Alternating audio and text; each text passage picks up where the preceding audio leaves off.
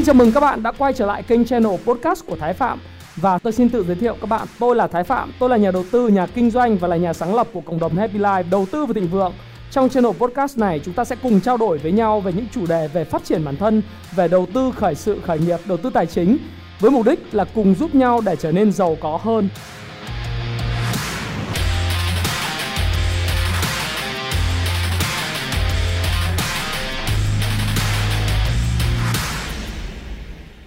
Hi, xin chào tất cả các bạn. Chào mừng các bạn đã quay trở lại với channel của Thái Phạm.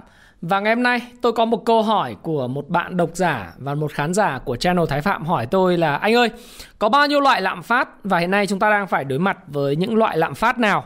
Và thời gian tới thì chúng ta nên phải đối phó với lại những cái lạm phát mà em đọc báo ở Mỹ rồi hiện nay ở Việt Nam, ở các nước châu Á, các nước đang phát triển ra làm sao? Thì uh, các bạn uh, có thể hiểu rằng là những cái câu hỏi kiểu như thế này và của bạn thì nó giống như là cái câu hỏi về ờ, cái nguy và cái cơ của cái việc mà chúng ta ờ, đối mặt với tình trạng lạm phát như thế nào.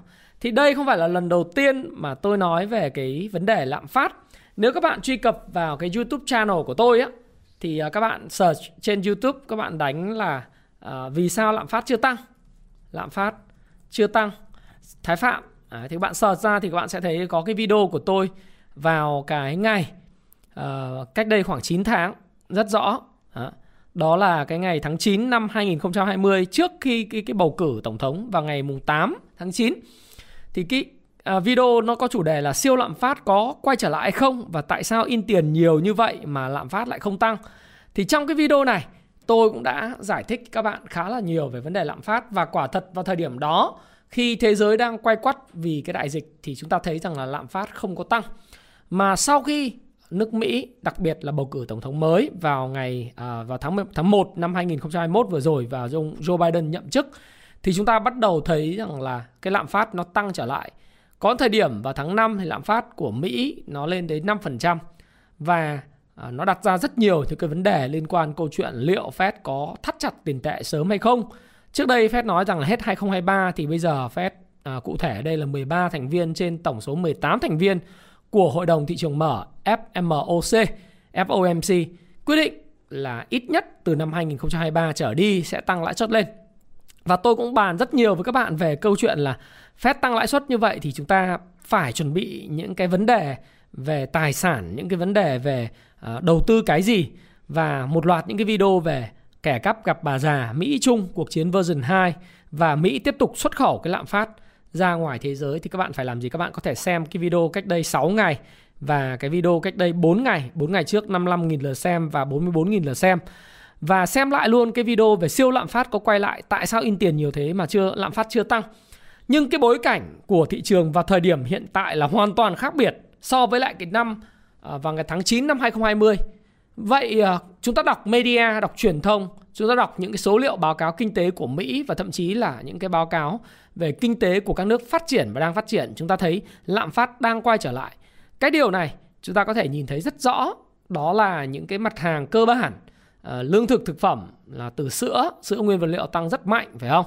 Ờ, cái GDP, GDP meal price tăng rất mạnh rồi về lương cái livestock những cái thịt uh, bò rồi rồi thịt cừu tất cả mọi thứ tăng mạnh giá ngô giá lương thực thực phẩm tăng cũng mạnh luôn thức ăn đầu vào cũng tăng mạnh à, rồi nhiều cái thứ mà chúng ta có thể nhìn thấy được ngay đó là giá dầu giá dầu khi tôi đang nói chuyện với các bạn thì nó đã ở vùng 74 đô la một đô uh, đấy 74 đô la trên một thùng dầu. Cái điều này là cái điều mà thực sự khiến cho mọi người gần như là ngỡ ngàng. Ngỡ ngàng. Và đó là chỉ báo của lạm phát. Chính xác là giá dầu Brent oil, dầu biển Bắc đang là 74,75 đô la. Thực sự là tôi rất mong là giá dầu quay trở lại vùng 63 thậm chí là nó về 50 mấy cho mọi người để thấy rằng cái lạm phát nó sẽ không tới.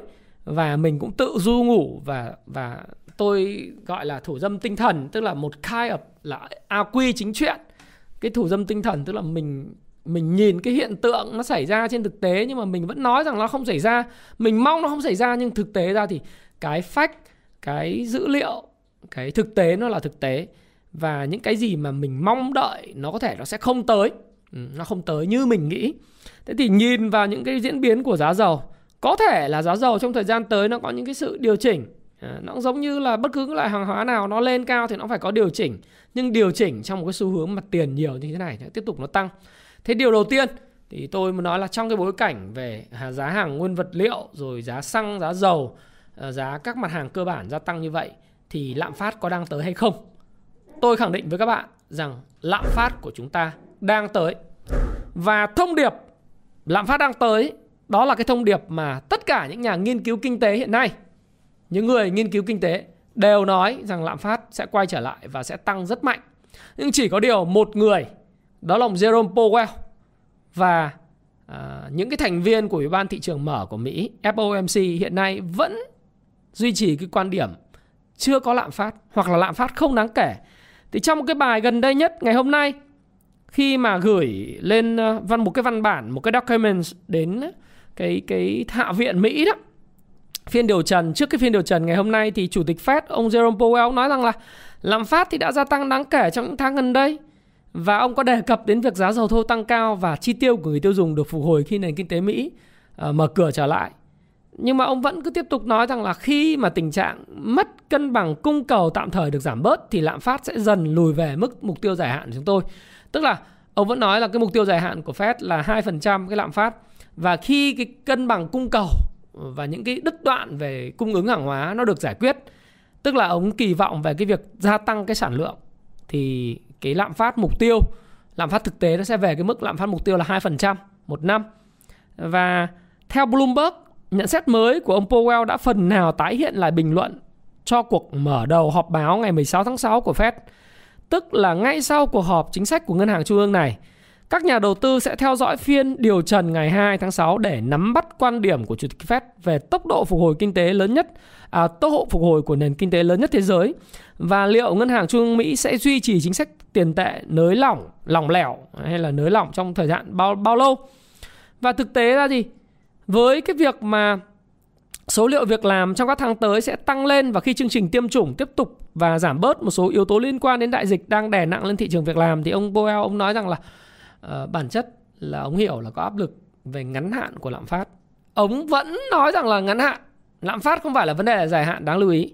Nhưng thì kỳ thực thì ông cũng hiểu là khi bơm tiền thì lạm phát nó sẽ tới.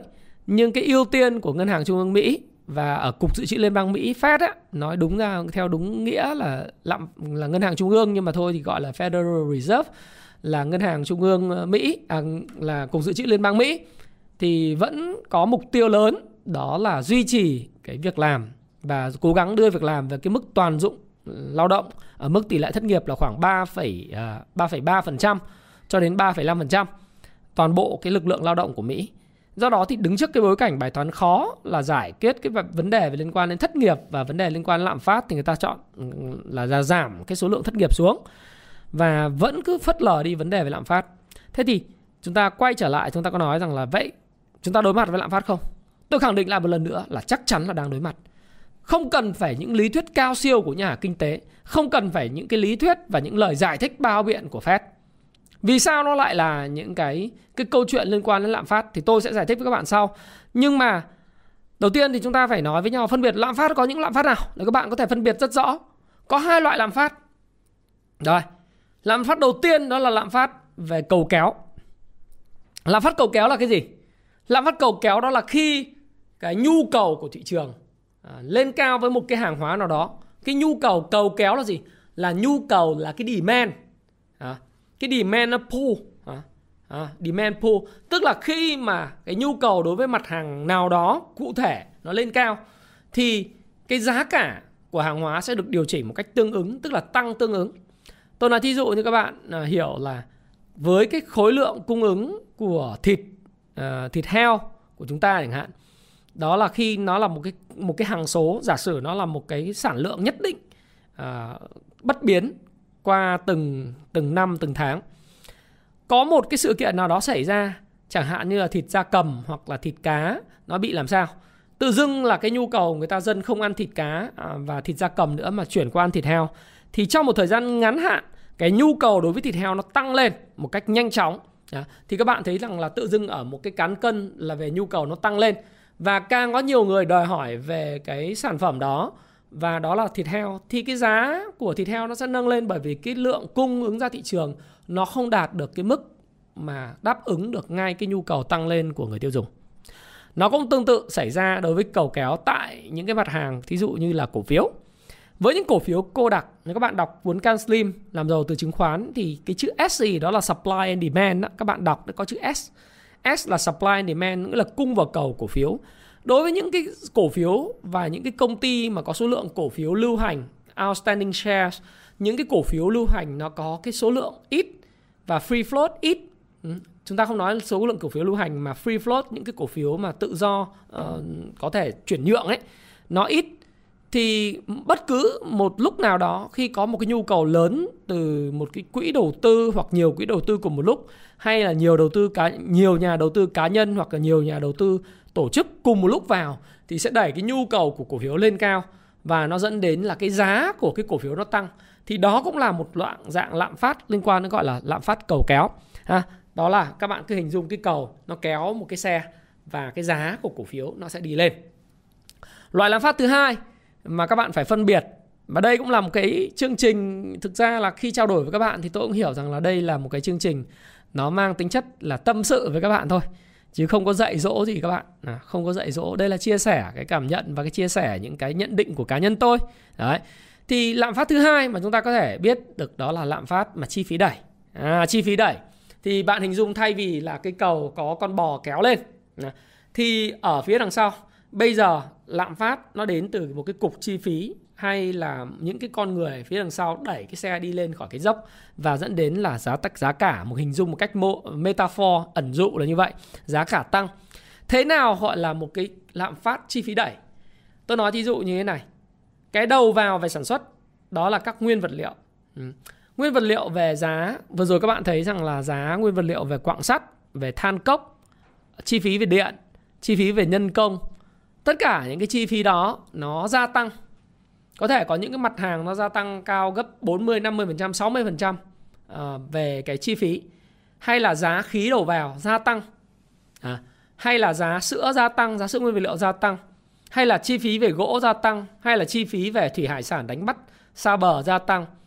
Hay là cái đầu vào của một cái doanh nghiệp hoạt động kinh doanh nó gia tăng. Thì những cái điều này nó dẫn tới câu chuyện là doanh nghiệp không thể giữ được cái mức giá bán giống như cũ nữa doanh nghiệp phải gia tăng cái giá bán bởi vì để đảm để đảm bảo cái tỷ suất lợi nhuận gộp. Tỷ suất lợi nhuận gộp thì nó bằng là doanh thu thuần.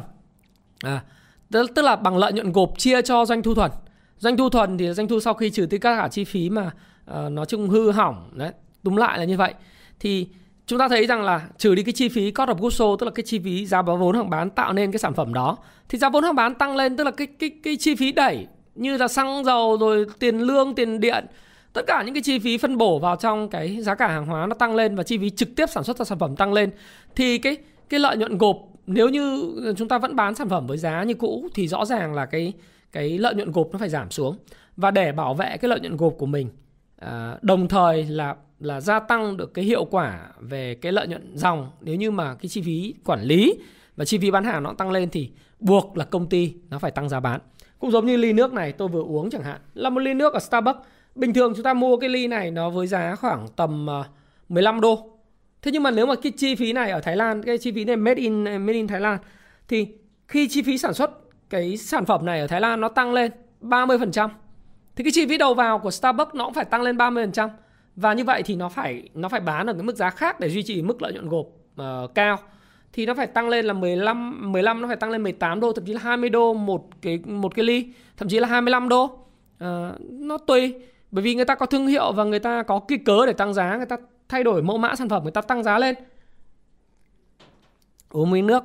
Thì đó là một cái gọi là cái lỗ lạm phát mang tính chất là là gọi là chi phí đẩy. Thì ngày nay chúng ta những người tiêu dùng những nhà đầu tư những con người ở Việt Nam chúng ta đang phải đối mặt à, tại thời điểm này nó chính xác là cả hai loại về lạm phát. Lạm phát do chi phí đẩy khi các nguyên vật liệu đầu vào gia tăng nhanh chóng và nó dẫn đến là các nhà sản xuất họ sẽ điều chỉnh lại cái giá cả của họ cho phù hợp à, với cái tình hình kinh doanh của họ. Và lạm phát thứ hai là do nhu cầu tăng lên, gọi là cầu kéo. Ở nước Mỹ, ông Powell có thể lờ đi mọi thứ nhưng ông Powell không thể lờ đi một thứ đó là khi mở cửa nền kinh tế, người dân được phát cho một số tiền rất lớn. Người ta đã thắng tiền ở trên sàn chứng khoán, thắng tiền ở trên sàn của các crypto thì tiền họ rất nhiều, và khi được mở thì họ đi ăn, đi tiêu, đi chi, đi xài. Nó tạo ra một cái áp lực à, rất lớn lên hàng hóa cung ứng cho nước Mỹ. Đó là bây giờ nước Mỹ khát khao một số lượng hàng hóa rất lớn. Họ nhập khẩu bất cứ một thứ gì từ Trung Quốc, từ Việt Nam. Do đó chúng ta phải giữ cái chuỗi sản xuất nó nó đều đặn để chúng ta cung ứng hàng sang Mỹ. Cái nhu cầu rất cao.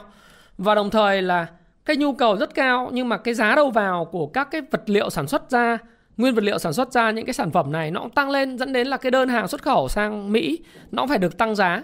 Thì vừa có cầu kéo, vừa có lại chi phí đẩy, nó sẽ đẩy cái lạm phát lên mức rất cao, cho nên tôi không tin ông Powell. Tôi nghĩ rằng là Fed nói như vậy để nhằm chấn an nhà đầu tư ờ, cá nhân trong ngắn hạn mà thôi, còn tất cả những nhà đầu tư tổ chức thì họ đã bắt đầu có những hành trình để mà tái cơ cấu lại danh mục rebalancing cái cái portfolio của mình. Và họ đã có những cái hành động để mà bảo vệ cái thành quả của họ đã kiếm được trong 2 năm vừa rồi. Chứ không ai có nghĩ rằng tin rằng cái lạm phát nó không có xảy ra. Và chúng ta quay trở lại cái video về siêu lạm phát liệu có quay lại và tại sao in tiền nhiều thế mà lạm phát chưa tăng á thì các bạn có thấy rằng là cái công thức nhớ lại cái công thức P nhân Y bằng M nhân V. P nhân Y bằng M nhân V. Các bạn xem lại công thức đó. P là gì? P là giá cả hàng hóa hay còn gọi là một giá của một chỉ số hàng hóa hay còn gọi là CPI. À, cái uh, Consumer Price Index tức là cái chỉ số lạm phát. Y là tổng sản lượng thực tế. Tổng sản lượng thực tế ở đây nó chính là tổng sản lượng của cái GDP của một quốc gia tức là nếu tính ra số lượng hàng hóa sản xuất ra của một quốc gia một năm hay toàn xã hội hay toàn thế giới một năm. Còn cái M đó là tổng cung tiền. M là tổng cung tiền và V là vòng quay tiền. Trong cái video vào ngày mùng 8 tháng 9 năm ngoái, tôi nói rằng là lạm phát không tăng là bởi vì dù cung tiền M2 nó tăng lên và ngân hàng trung ương các nước và Fed điều khiển và tăng cung tiền M2 nhưng lạm phát chưa xảy ra là vì sao? Nó không có cái cầu kéo, cái là cái nhất. Cái thứ hai nữa là cái vì không có cầu kéo cho cái vòng quay tiền của cái cung tiền M2 rất là chậm. Chúng ta nhớ lại cái thí dụ rất đơn giản thôi, đó là nếu như uh, cái cái nếu bạn xem lại cái video nền kinh tế hoạt động như thế nào chứng khoán cờ đó thì các bạn sẽ thấy rằng là chi tiêu của người này là thu nhập của người khác. Và nếu như bạn chi tiêu cho tôi ờ, uh, 100 triệu đồng 100 triệu đồng này ông Thái Phạm sẽ đem vào gửi ngân hàng. À, Tôi đang lý giải với các bạn một cái concept, một khái niệm liên quan đến vòng quay tiền. 100 triệu đồng này bạn à, tôi mua bạn à, bạn mua sản phẩm của tôi tôi có 100 triệu đồng. 100 triệu đồng này à, lại là cái thu nhập của tôi để mà tôi chi tiêu cho những dịch vụ khác phải không nào tôi có 100 triệu đồng này và tôi đem gửi vào ngân hàng. Với tỷ lệ dự trữ bắt buộc là khoảng 10% thì ngân hàng được phép cho vay 90 triệu đồng này ra ngoài thị trường. Và khi một người nhận được một khoản tín dụng 90 triệu đồng thì người ta lại chi tiêu cái 90 triệu đồng này cho một loại hàng hóa nào đó. Và 90 triệu đồng này người khác, một cái người nào đó nhận được cái khoản thu 90 triệu đồng này lại đem vào gửi một ngân hàng khác.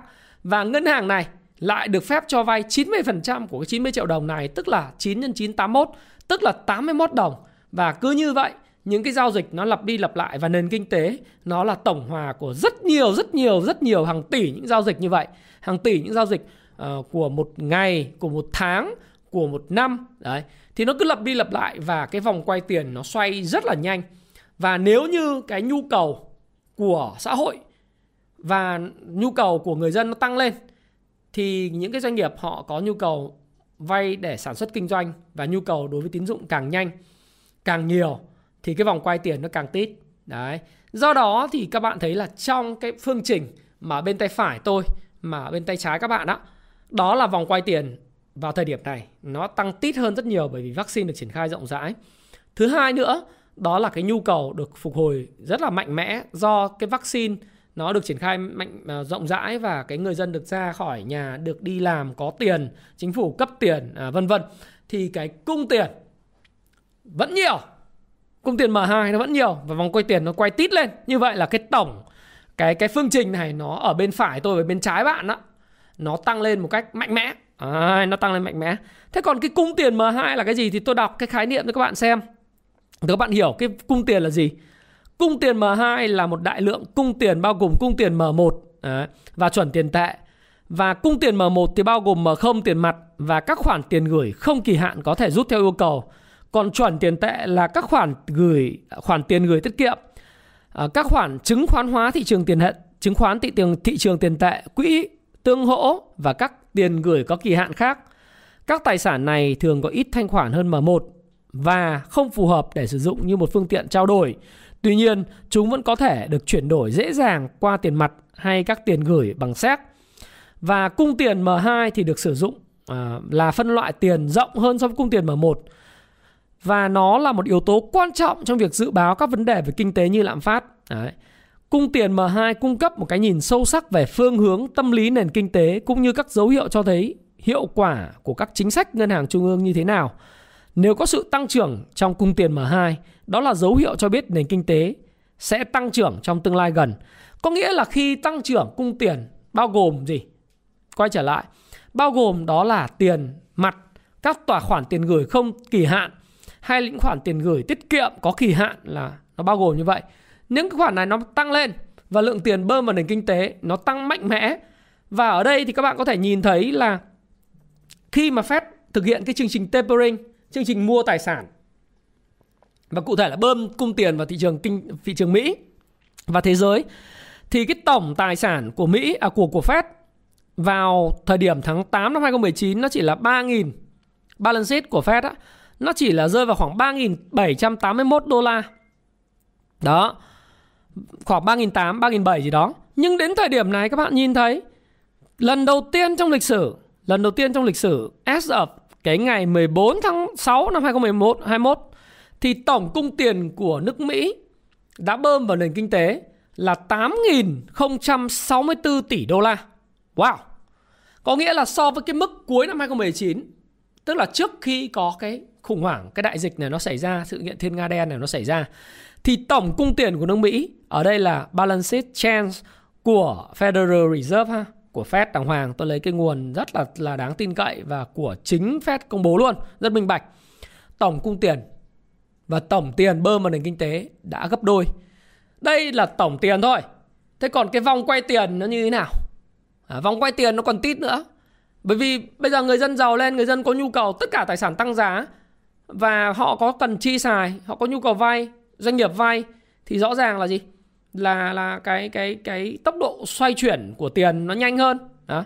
bất động sản tăng giá mà rồi tất cả mọi thứ tăng thế thì cái vế bên phải của tôi cái m nhân v nó tăng chóng mặt nó tăng chóng mặt Đấy, bởi vì cả hai đại lượng đều tăng m đều tăng v đều tăng các bạn thấy không? Nó khác hoàn toàn với ngày 8 tháng 9 năm 2020.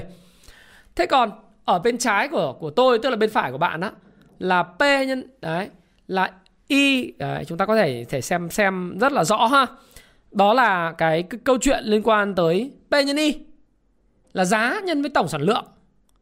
Thế thì cái tổng sản lượng đó là cái khả năng cung ứng hàng hóa của các doanh nghiệp cho nước Mỹ và cho toàn thế giới. Nó có tăng không? Có. Năng suất lao động ngày càng tăng lên do tiến bộ khoa học công nghệ. Công Trung Quốc vẫn là công xưởng thế giới, Việt Nam vẫn là cái công xưởng à, Trung Quốc cộng 1, Trung Quốc cộng 2, cộng 3 gì đấy. Cung ứng một lượng hàng hóa rất là tốt cho thế giới và Việt Nam à, trong 6, 5 tháng đầu năm tính thực ra tính hết ngày 15 tháng 6 là Việt Nam tăng trưởng về xuất khẩu lên tới gần 30%, 29% gì đấy. Chúng ta đọc cái thống kê của Tổng cục Hải quan. Thì cái tổng sản lượng cũng tăng.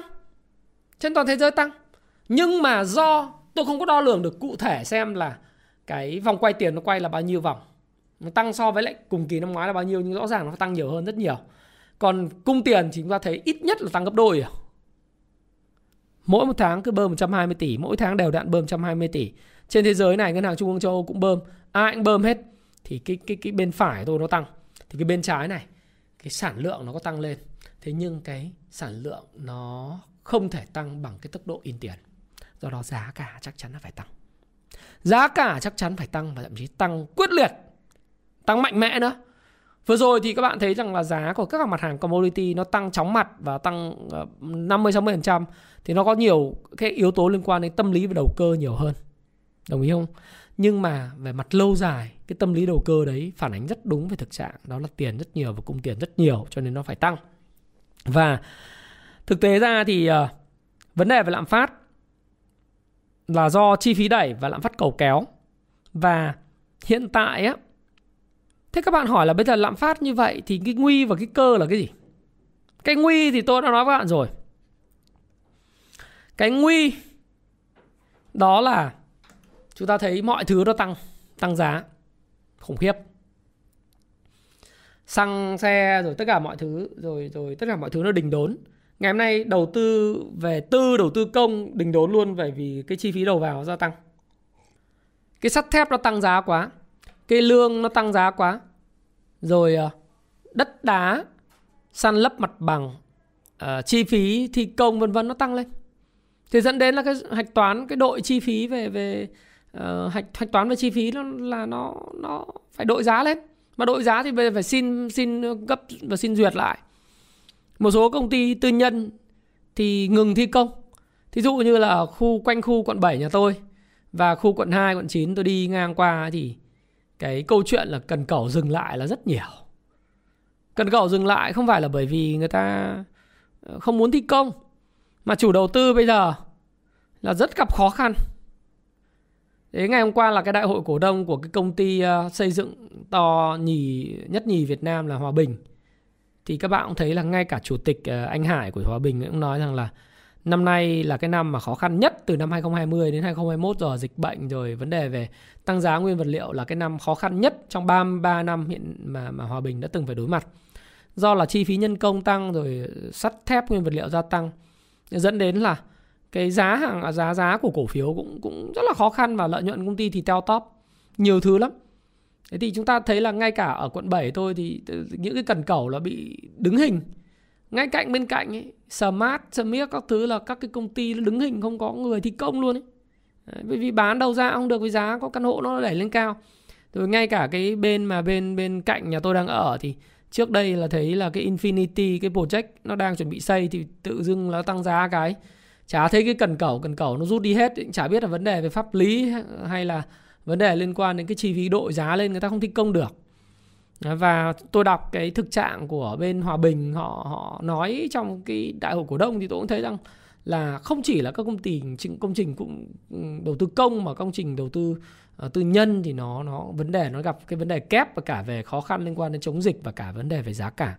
Thế thì cái nguy cơ đầu tiên là sự đình đốn.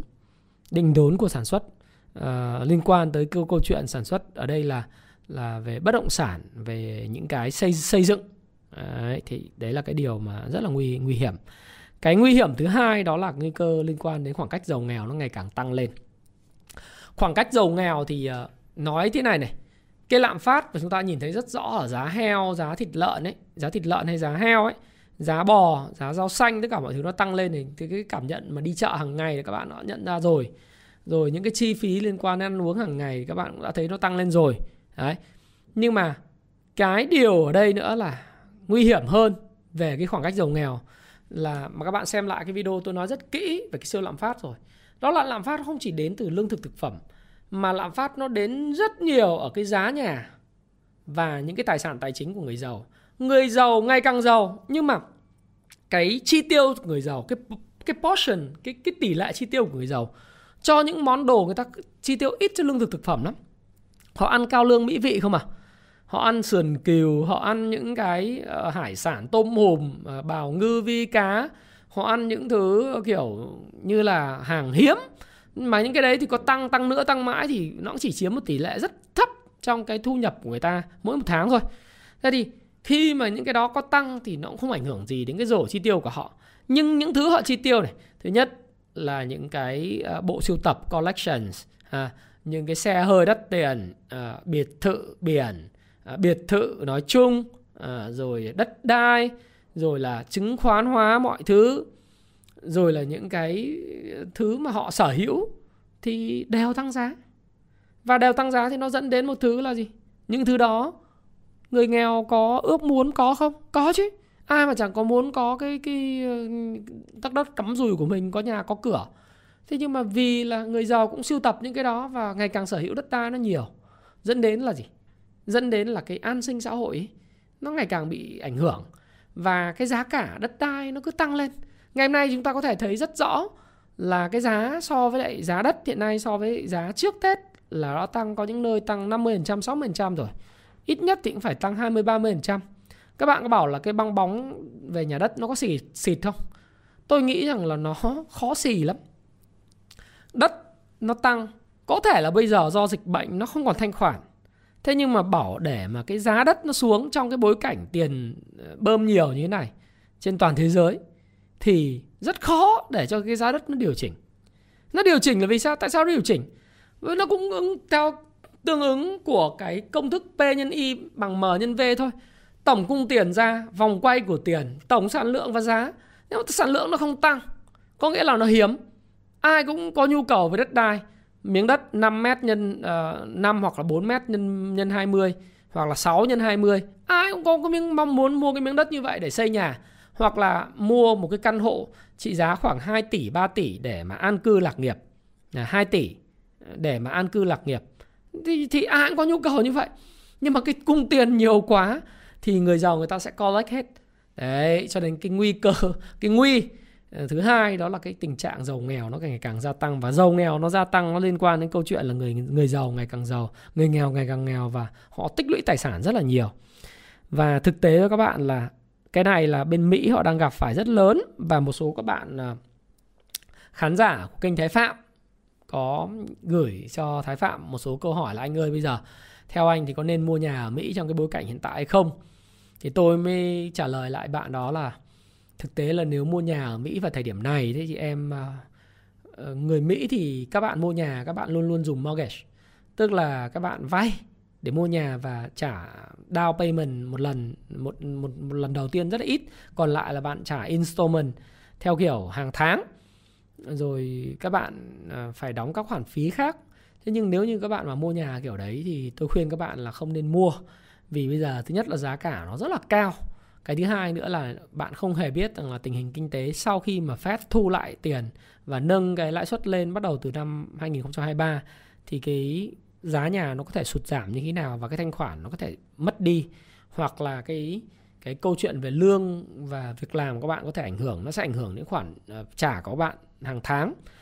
Còn nếu như bạn có tiền và sẵn tiền mặt và có nhu cầu về an sinh, an cư, lạc nghiệp thì các bạn mua lúc nào cũng là hợp lý giả sử nó có lên ờ, nhà của bạn bạn mua có là 2 triệu đô hoặc là một triệu đô Ví dụ ở Florida bạn mua một cái căn nhà được được bây giờ khoảng tầm 800 ngàn đô la ở xa xa chút. Đấy. Bạn tôi thì mới mua ví dụ một triệu, một triệu đô tức là khoảng hai mấy tỷ đi. Thì nếu bạn có hai mấy tỷ bạn mua thì bây giờ kể cả bạn mua bạn ở thì giá nó có lên 3 triệu đô bạn có bán đâu. Vì bán xong bạn phải đi tìm một cái thứ 3 triệu đô, 4 triệu đô bạn mua lại đúng không? Hoặc là, nó có xuống còn 300 ngàn đô hay 500 nghìn đô hoặc 600 ngàn đô, bạn mua một triệu nó xuống 700 ngàn đô thì cũng chả ảnh hưởng gì đến bạn bởi vì đấy là nhu cầu của gia đình bạn Thế là một cái gì nó liên quan đến an cư và lạc nghiệp và cái tâm lý đặc biệt với người châu Á mình ờ, không quen ở thuê thì cứ tâm lý là cho chắc ăn thì bạn mua lúc nào cũng là đúng hết. Đấy. Còn nếu bạn mua đầu tư lại một chuyện khác. Đầu tư vào thời điểm này thì các bạn phải cân nhắc rất kỹ. Đó là bạn nghĩ rằng nó là kênh cất tiền của bạn để bảo vệ nó, bảo vệ tài sản khỏi lạm phát. Bạn mua cho 5, 10 năm, 20 năm ở một cái tầm nhìn nó dài hạn thì nó là vô tư. À, Ví dụ như bây giờ tôi vẫn khuyên các cái người xem kênh của tôi và những cái bạn mà hiện nay đang có tiền nhàn rỗi Ví dụ số tiền nhàn rỗi của bạn có thể là 3 tỷ, 5 tỷ, 7 tỷ, ờ, 10 tỷ, thậm chí 20 tỷ. Các bạn không có sử dụng cái tiền này. Không có kế hoạch sử dụng cái tiền này và không mong muốn sử dụng cái số tiền này cho bất cứ một cái khoản nào đó mà bạn cần phải chi tiêu trong vòng 5 năm, 10 năm, 20 năm tới thì các bạn cứ đến chỗ khu Long Thành. Đó, Long Thành và gần gần sân bay Long Thành và tất nhiên không phải là mua đất ở sân bay mà chúng ta mua những khu dân cư hoặc là những khu ở gần đó. Các bạn sẽ thấy rằng là khi mà cái đường cao tốc Long Thành và Hồ Chí Minh nó được mở rộng ra, cái hạ tầng nó cải thiện và những cái cơ sở logistics nó tăng ra lên thì thì 5 năm, 10 năm, 20 năm nữa thì cái đất đấy nó không còn cái giá mà như hiện nay các bạn mua đâu. Dù cho khủng hoảng kinh tế nó có thể xảy ra, giá bạn mua ngày hôm nay 5 tỷ và khủng hoảng kinh tế có thể đóng băng về mặt gọi là thanh khoản, không có ai mua bán của bạn. Không ai mua bán của bạn. không sao cả và 5 tỷ nó có thể rớt xuống còn 3 tỷ thậm chí là là sâu hơn thế nhưng mà nếu bạn không bán nó, bạn cứ để thì đến khi kinh tế nó phục hồi lại thì cái số miếng đất của bạn 5 tỷ nó sẽ có giá trị hơn rất nhiều trong 5 năm 10 năm nhưng cái đấy tầm nhìn bạn phải dài hạn đấy. do đó thì bây giờ bạn muốn giữ nó ở một kênh cất tiền thì lúc nào bạn mua ờ, nó cũng cũng cũng là hợp lý nhưng mà bạn mua bây giờ mà bạn để mà kỳ vọng rằng là nó phải tăng 50 60% trong một thời gian ngắn thì rất là khó. Đấy, thì tôi cũng cũng chia sẻ với các bạn như vậy để các bạn hiểu rằng là Ừ, cái cái lạm phát này thực tế ra thì cái nguy cơ nguy của nó thì nhiều Đấy, nguy nó nhiều lắm và uh, khi mà bạn vướng vào những cái nguy đó mà bị trạng thái FOMO tức là mua bằng mọi giá thì vay nợ để mua cái tài sản đấy thì với kỳ vọng là tiền nó gia tăng nhanh chóng ấy thì bạn rất dễ dướng và vướng vào cái trap cái bẫy là giá nó tăng ảo quá cao và dẫn đến là bạn bị sụp đổ về mặt tài chính. Thì đấy cái nguy lớn nhất và khoảng cách giàu nghèo nó ngày càng ngày càng ngày càng uh, nó mở rộng ra. Đấy là nguy. Thế còn có cơ thì bây giờ cơ là cái gì? Uh, thì thực tế các bạn là trong trong nguy thì các cụ dạy rồi trong nguy luôn luôn có cơ. Trong nguy hiểm luôn luôn có cơ hội. Lạm phát tăng cao thì chắc chắn là sẽ có ngành hưởng lợi. Có ngành ờ, kinh doanh hưởng lợi và có ngành kinh doanh thiệt hại. Thì mình tránh những ngành kinh doanh thiệt hại đi là những cái doanh nghiệp sản xuất mà họ có cái chi phí đầu vào gia tăng và cái giá đầu vào giá bán đầu ra không tăng kịp để đáp ứng được cái cái gọi là gia tăng về giá đầu vào. Chúng ta phải loại bỏ những công ty ra khỏi khỏi đầu. Các bạn sẽ nhìn thấy sau quý quý 2 này à, cái báo cáo tài chính của một số công ty lớn công ty tiêu dùng những công ty về bị ảnh hưởng bởi lạm phát ấy chúng ta thấy lợi nhuận gộp lợi nhuận biên dòng ngày càng teo tóp.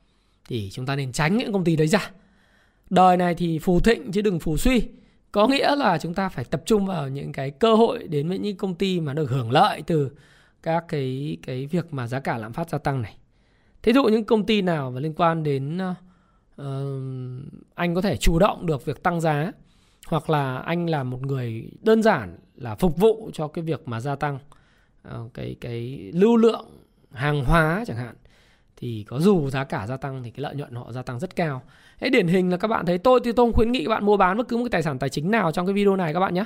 Video này thì đơn giản nó là cái video mà mang tính chất là tầm nhìn view cá nhân của tôi về một cái vấn đề và các bạn tham khảo nó và có thể tôi không đúng đâu. Tôi có thể tôi sai và tôi không đúng. Đấy. Nhưng mà tôi sẽ góp nhìn các bạn nhiều góc nhìn và các bạn tham khảo để ra quyết định cho riêng mình thôi. Thì tôi cũng phải có những tuyên bố trách nhiệm như vậy. Thế các bạn có thể nhìn lại cái công ty SCS, cái công ty Sài Gòn Cargo Service là cái công ty mà mà tôi có phân tích trong cái chứng khoán ABG đấy. Ờ, mặc dù tôi không khuyên các bạn mua vào thời điểm này hay là như nào nhưng mà các bạn thấy rằng là trong khó khăn của ngành hàng không, hàng không Việt Nam thì có thể mất ờ, tới 10.000 tỷ lợi nhuận sau thuế một năm.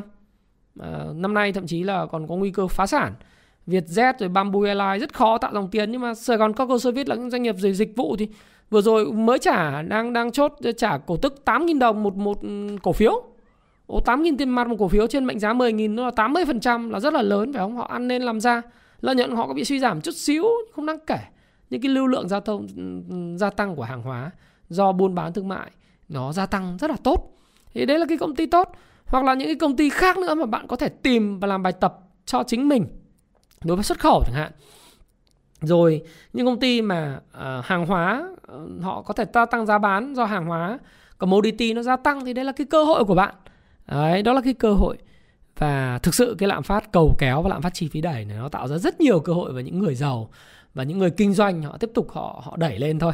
Thế tôi thì nói đùa nhiều bạn học uh, học viên của tôi và những cái khán giả bảo thế thầy ơi thế thầy có uh, tăng giá sách không? Tôi, tôi bảo là thực tế các bạn là đúng chi phí giá đầu vào của tôi giá sách nó có tăng đấy và tôi uh, tôi thì mặc dù thương hiệu thì cũng có nhưng mà bây giờ bây giờ mình phải nói như này này đó là giờ mình tăng giá thì cũng tội. Và quan trọng nhất đó là chỉ cần các bạn không không ủng hộ cho sách giả là tôi đã vui rồi. Đấy là như thế. Thế còn uh, tăng giá thì là bất đắc dĩ thôi bởi vì là nhiều người muốn tăng giá lắm nhưng mà giờ người tiêu dùng có thể là sẽ có người chấp nhận được có người không chấp nhận được thì mình phải có cái cái cái chiêu mới tăng giá được chứ không phải cứ tăng giá là tăng giá. Do đến thì những cái công ty mà khi đầu vào vào thì nó bị ảnh hưởng tăng giá nó bị ảnh hưởng lớn lắm tôi nhiều nhiều chủ doanh nghiệp, bạn bè tôi rồi. Thế thì à, với những cái vấn đề mà tôi chia sẻ với các bạn và những loại lạm phát mà chúng ta đang gặp phải như vậy thì tôi vẫn nghĩ rằng là à, chúng ta phải hết sức cẩn trọng trong việc phân bổ tài sản, tài chính vào thời điểm này. Và nguồn thu nhập thứ hai là các bạn phải có, rồi các bạn phải đưa vào những công ty mà nó có lợi nhuận tốt, chứ không phải là mua bất cứ công ty nào à, công ty nào mà bị ảnh hưởng bởi lạm phát và chi phí đầu vào tăng lên thì tuyệt đối tránh xa nó ra. Và tôi cũng mong muốn các bạn là có một cái loại lạm phát liên quan tới uh, bất động sản ấy. Thì các bạn có thể chờ đợi cái bong bóng bất động sản nó nổ để các bạn mua. Nhưng mà nếu các bạn có nhu cầu thì các bạn vẫn phải mua vào để tích trữ để tích trữ nó. Chứ bây giờ bạn không biết làm gì với tiền. Một số bạn sẽ hỏi tôi là vàng sẽ có tăng khi lạm phát tăng lên không? Bảo có nhưng mà vấn đề ở đây là nó khá là phức tạp liên quan đến chính sách chống vàng hóa của của chúng ta rồi, có cái thị trường hiện nay nó cũng không phải là thị trường liên thông với thế giới. Có lúc thị trường vàng tăng mạnh thì vàng trong nước nó không tăng, vàng thì, vàng thế giới giảm mạnh thì vàng trong nước nó cũng không giảm, thậm chí là tăng. Thì rất là khó để đoán định cái thị trường vàng được kiểm soát rất là chặt. Thế tốt nhất là gì? Các bạn mua phòng thân thì ok. Vàng thì chưa bao giờ lỗi thời cả. Mua một vài lượng ờ, và trăm lượng để vào đó để phòng khi mà có bất chắc, phòng khi có rủi ro thì chưa bao giờ là là cái chiến lược lỗi thời này, các cụ từ xưa nay nó đã như thế rồi. Thế nên nhưng mà để mà làm giàu từ vàng thì nó không có. Nó chỉ là cái công cụ để phòng thân thôi. Tôi nghĩ như vậy. Các bạn muốn làm giàu, các bạn phải mua cái tài sản tài chính tăng trưởng. Thì cái nguy cơ là như vậy. Và phân biệt cho các bạn lạm phát chi phí đẩy và lạm phát cầu kéo. Đấy, thì cái video của tôi là nhân cái câu hỏi của của một cái bạn gửi cho tôi thì tôi là phân biệt như vậy rồi. Và tôi hy vọng rằng là với cái video này sẽ mở cho các bạn cái góc nhìn à, về lạm phát và những thứ mà bạn phải chuẩn bị cũng như là những điều gì sẽ chờ đợi chúng ta trong cái thời gian tiếp theo. Nếu bạn thấy thích video này thì hãy like cho cái video này, hãy chia sẻ video này ở trên tất cả các nền tảng mạng xã hội cho người bạn của bạn, cho người thân của bạn, những người quan tâm đến chủ đề về tài chính và độc lập tự do về tài chính. Nhớ đăng ký kênh Thái Phạm ha. Đăng ký dùng tôi cái kênh Thái Phạm và nhấn vào nút subscribe đó, đăng ký để bất cứ khi nào tôi ra cái video về uh, dạng đầu tư tài chính về tài chính cá nhân chứng khoán bất động sản. Và phát triển bản thân thì bạn là người đầu tiên và nhận sớm hơn tất cả người khác. À, thực sự khi bạn xem đến cái video đến đoạn này thì tôi chắc là bạn rất là nghiêm túc với sự thành công của bạn. Và thái phạm rất hàm ơn về chuyện đó. Và lại một lần nữa thái phạm nói với lại các bạn một câu trước khi chúng ta chia tay nhau. Đó là tôi có thể không đúng tôi có thể không giàu nhưng sự thành công của các bạn sự ờ, khỏe mạnh và hạnh phúc của các bạn. Đó là niềm vui và đó chính là cái thước đo cho cái sự giác ngộ của tôi trong cuộc đời này. Và thái phạm, xin cảm ơn bạn và hẹn gặp lại các bạn trong video tiếp theo. Xin cảm ơn các bạn rất nhiều. Hãy chia sẻ những thông tin này nếu bạn cảm thấy nó hữu ích với bạn. Và hẹn gặp lại các bạn trong chia sẻ tiếp theo của tôi nhé.